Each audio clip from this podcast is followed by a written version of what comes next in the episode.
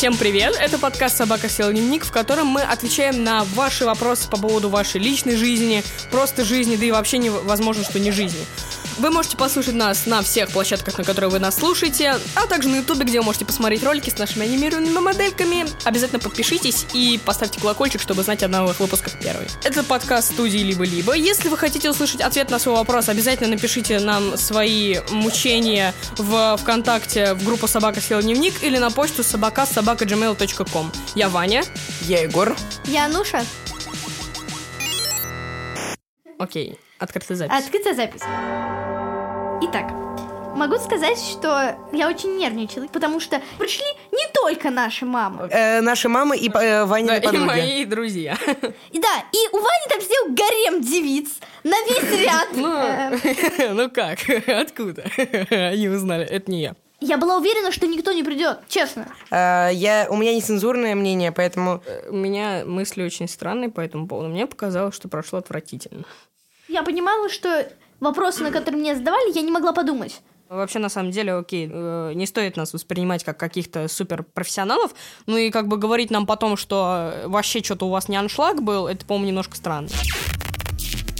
Отличные новости. Для открытой записи мы разыгрывали стартер-пак, состоящий из футболки и сумки. И его выиграл Богдан с ником «Любимый котик Мур». Поздравляем.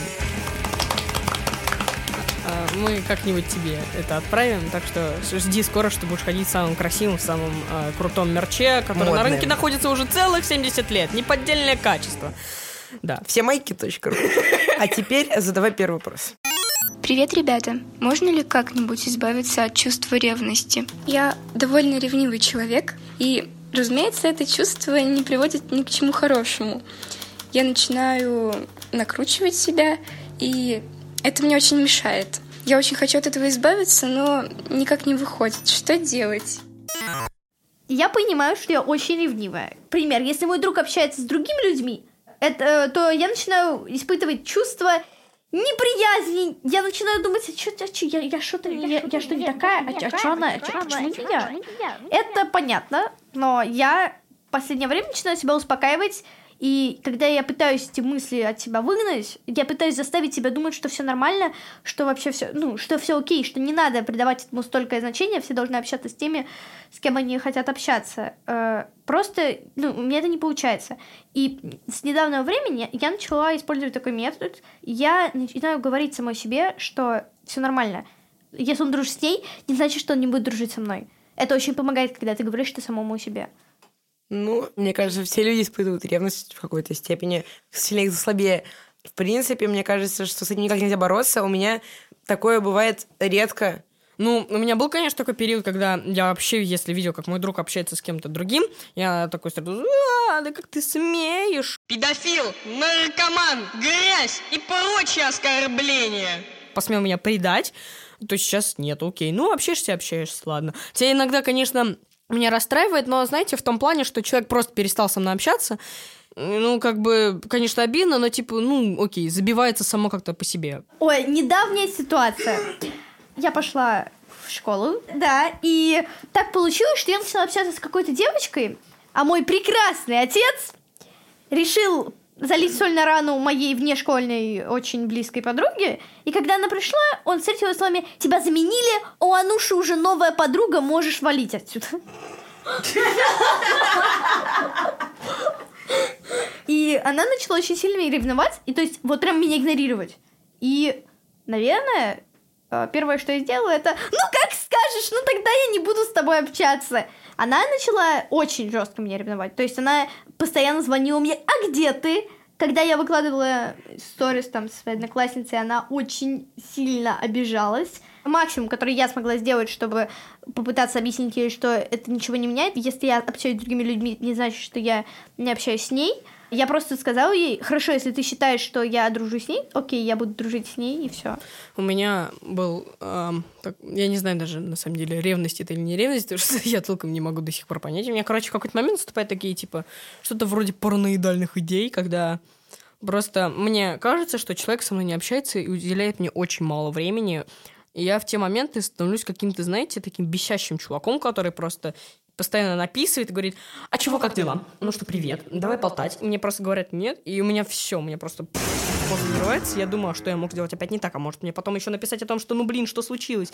И вот просто из-за постоянных таких параноидальных идей, я, даже, я просто не знаю, как это по-другому назвать, а, ну, пару раз я просто обижал человека. Вот очень важно, кстати, до такого не доводить, что ты просто своей ревностью уже начинаешь думать, что человек с тобой совсем не общается, и начинать ему постоянно бесить, написывать и все такое.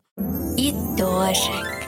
А ревность не стоит доводить до параноидальных идей вроде у меня, когда ты просто начинаешь всех бесить. Чтобы оно прошло, надо либо просто подождать, либо продолжать это все больше подкармливать, подкармливать, чтобы в итоге с тобой вообще никто не общался. Моей подруге 14 лет. Она все время говорит, что она толстая, хотя на самом деле худая. Она ненавидит свои ляжки, сидит в пабликах для анорексичек восхищается ими. И уже полгода она постоянно сидит на диетах, на которых почти ничего не ест. Она сильно похудела. И я боюсь, что у нее какая-то начальная стадия анорексии, и это уже ненормально. Я боюсь рассказать взрослым, потому что мне кажется, что это будет предательством, и боюсь не рассказывать. Вдруг что-то случится. Как мне поступить? В каком месте это предательство? Ты волнуешься за здоровье человека. Это раз. А во-вторых, вот у меня вот просто вопрос. А родители как бы не видят, что вот девочка была такой, и тут через недельку она уже вот такая вот маленькая. У меня одноклассница анорексичка была, она в больнице полгода пролежала, школу прогуляла. Она не выглядела худой, она выглядела обычной. Просто не все это видят. Угу. Э, слушай, тут дело не в этом. Тут даже написано, она сильно похудела. То есть мама или родители должны это как-то заметить. Ну, в смысле, это, это сложно вот так вот игнорировать. Во-вторых, а будет предательство, когда она будет лежать в больнице из-за того, что ты не рассказала об этом родителям? По-моему, лучше сказать родителям, ну, сказать так, чтобы они не сказали так, «А, ты анорексичка, все, срочно, на э, дополнительную порцию бургеров из Макдака. Нет, надо, чтобы они аккуратно все сделали. И что робить? МЧС вызывать. Алло, МЧС! У нас еще была девочка, которая э, не была толстой, э, но при этом очень хотела похудеть. В общем-то, у нее получилось. И она, например, столько же лежала в больнице около пол- полгода, может, пять месяцев. Я, на самом деле, за ней не слежу. Э, мы даже как бы не общаемся в основном. Но летом она на несколько дней приезжала, и э, я слышу, что действительно прям страшная вещь, потому что потом начинается такая стадия, когда ты просто начинаешь пожирать все, что на твоем пути после какого-то курса ну, лечения. Ну, так, так всегда после диет. Ты сначала долго-долго не ешь, а потом ты взрываешься и начинаешь все есть. И... Знаешь, это то же самое, что Великий пост, а потом все Да, в следующий да. день просто... А, мне кажется, коэффициент будет положительный, то есть в том случае отрицательный ты станешь еще толще. КПД анорексички больше нуля. Потому что если ты заболеешь, действительно это будет серьезно, то потом ты еще больше потолстеешь из-за этого. Как бы вот и все. Э, Я бы хотела... У меня есть подруга, Катя. Она занималась балетом, и вообще-то она, она не толстая, но у нее кость широкая. Нет, в смысле, она не толстая, она очень красивая. И в какой-то момент она... Ну, она бросила балет и пошла в Тодос. И когда она была на прослушивании, ей сказали, грубо говоря, что ты жирная, ты нет. И она помешалась на идее того, что у нее жирные ляхи. И это настолько меня выбешивало, потому что она невероятно красивая, и сейчас она просто не ест, и она отправилась на дачу к моей бабушке, где есть нельзя. Нет. Она каждый вечер ныла о том, что у нее что-то не так с весом. Она невероятная. В смысле, ей это вообще не надо. И я показала ей, насколько то с говно. Ну и просто человек каждый по-собственному красив, и если уж мы начинаем подводить итог, че- предательством сказать родителям не будет. Это ты помогаешь человеку и делаешь его только лучше. А когда она будет в больнице, ну типа... Ну, ты будешь себя чувствовать еще только хуже, что, о, блин, я не смогла помочь Потому ей что раньше». больница далеко находится от твоего дома, тебе придется навещать и так далее. и если далее. твоя подруга вдруг начнет говорить что-то по типу, блин, что ты сделала, ну, ты заботился о ней. Хочу рассказать, как я на ржоке расходил. У меня для вас плохие новости. Я такой пишу маме, йоу, мам, у нас запись отменилась. Она говорит, ну, пошли на ржокера. Ты вроде хотела. Говорю, ну, пошли на ржокера. Ну, сходили на ржокера. А, у меня слов нет. Это фильм, наверное, первый фильм, который вызвал у меня такие огромные эмоции, когда мне стало посреди кино реально страшно. Я даже когда ходил на оно, э, э, мне не было страшно от всех этих скримеров и свистоперделок по типу этого. Вот на Джокера мне стало реально страшно, потому что, ну, психология. И Но перед тем, как я пошел, мне друг такой говорит, «А ты с кем идешь? Я говорю, с мамой. Он такой, о, братан, зачем ты пошел с мамой, с папой ходить интереснее? Я такой, в смысле, а почему? Он говорит, ну там с мамой всяких моментов странных есть. Я сначала не придал этому какого-либо значения, но потом понял, что да, там с мамой очень важные вещи происходят у Рокера самого по себе. Джокер, короче, мне понравился на самом деле, но он не дотягивается до прям вот идеала фильмов. Мне кажется, Джокер был раскрыт не так хорошо. Нам не сказано, когда он перешел от психа до суперзлодея. По-моему, это... Ну, слушай, э, я открою тебе маленькую тайну. Э, фильм не входит в общую рамку вселенной DC. Ок, да. То есть там, понимаешь, каноничная история Джокера в том, что он был с самого начала психом, а потом искупался в токсинах. И после этого он стал такой, «Ха, я Джокер, я убиваю людей, потому что хочу. И, в общем, как бы... В общем, да, мне понравилось, но не так, как Ване, видимо. Я могу сказать, что Джаред Лето в роли Джокера отвратителен. Он вообще какой-то странный. Вот У если него брать... было 5 минут экранного времени. Лучшая подруга встречается с парнем уже полгода, он мне не нравится, я считаю, что она достойна лучшего. Понимаете, он ничем не интересуется, учится в плохой школе, у него нет планов на будущее. Ладно бы только это. Он часто расстраивает ее своим поведением, периодически доводит до слез. А я потом ее успокаиваю. Когда я говорю, что он ей не подходит, она обижается на меня. Как помочь моей лучшей подруге? Это их отношения, это их дело, влезть, по-моему, туда не надо. Уж если он ее расстраивает, то пусть она сама этим разбирается. Ты, конечно, можешь ее послушать, помочь, если она вдруг такая, блин, он опять меня обидел, что мне делать? Ты, конечно, выслушай ее, но, по-моему, уже постоянно вставлять свои идеи о том, что, йоу, он тебе не подходит, он очень плохой, ты крутая, он тебя недостоин, не надо. Просто у меня вот сейчас такая же... э, у меня есть подруга, у которой тоже встречается с мальчиком. Просто ей тоже ее подруга, она мне постоянно говорит, потому что как она меня достала, она мне постоянно говорит, что мой парень говно. Меня просто это выбешивает, потому что я его люблю. И вот она просто мне постоянно это говорит, и мне хочется ее ударить иногда. И вот просто так вот себя чувствует человек, которому говорят о том, что... Слезь с иглы мужского одобрения, так сказать.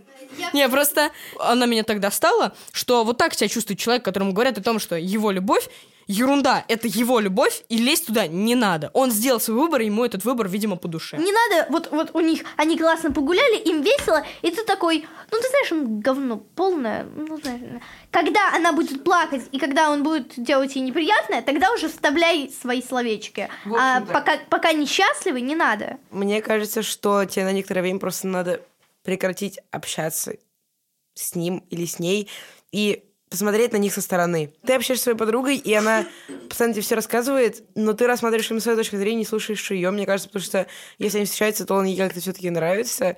И лучше просто посмотреть на, на, на них со стороны, не гулять с ними, а ну просто так подумать, разобрать это и понять, что ну, ты ничего не изменишь, если она сама этого не хочет, как бы.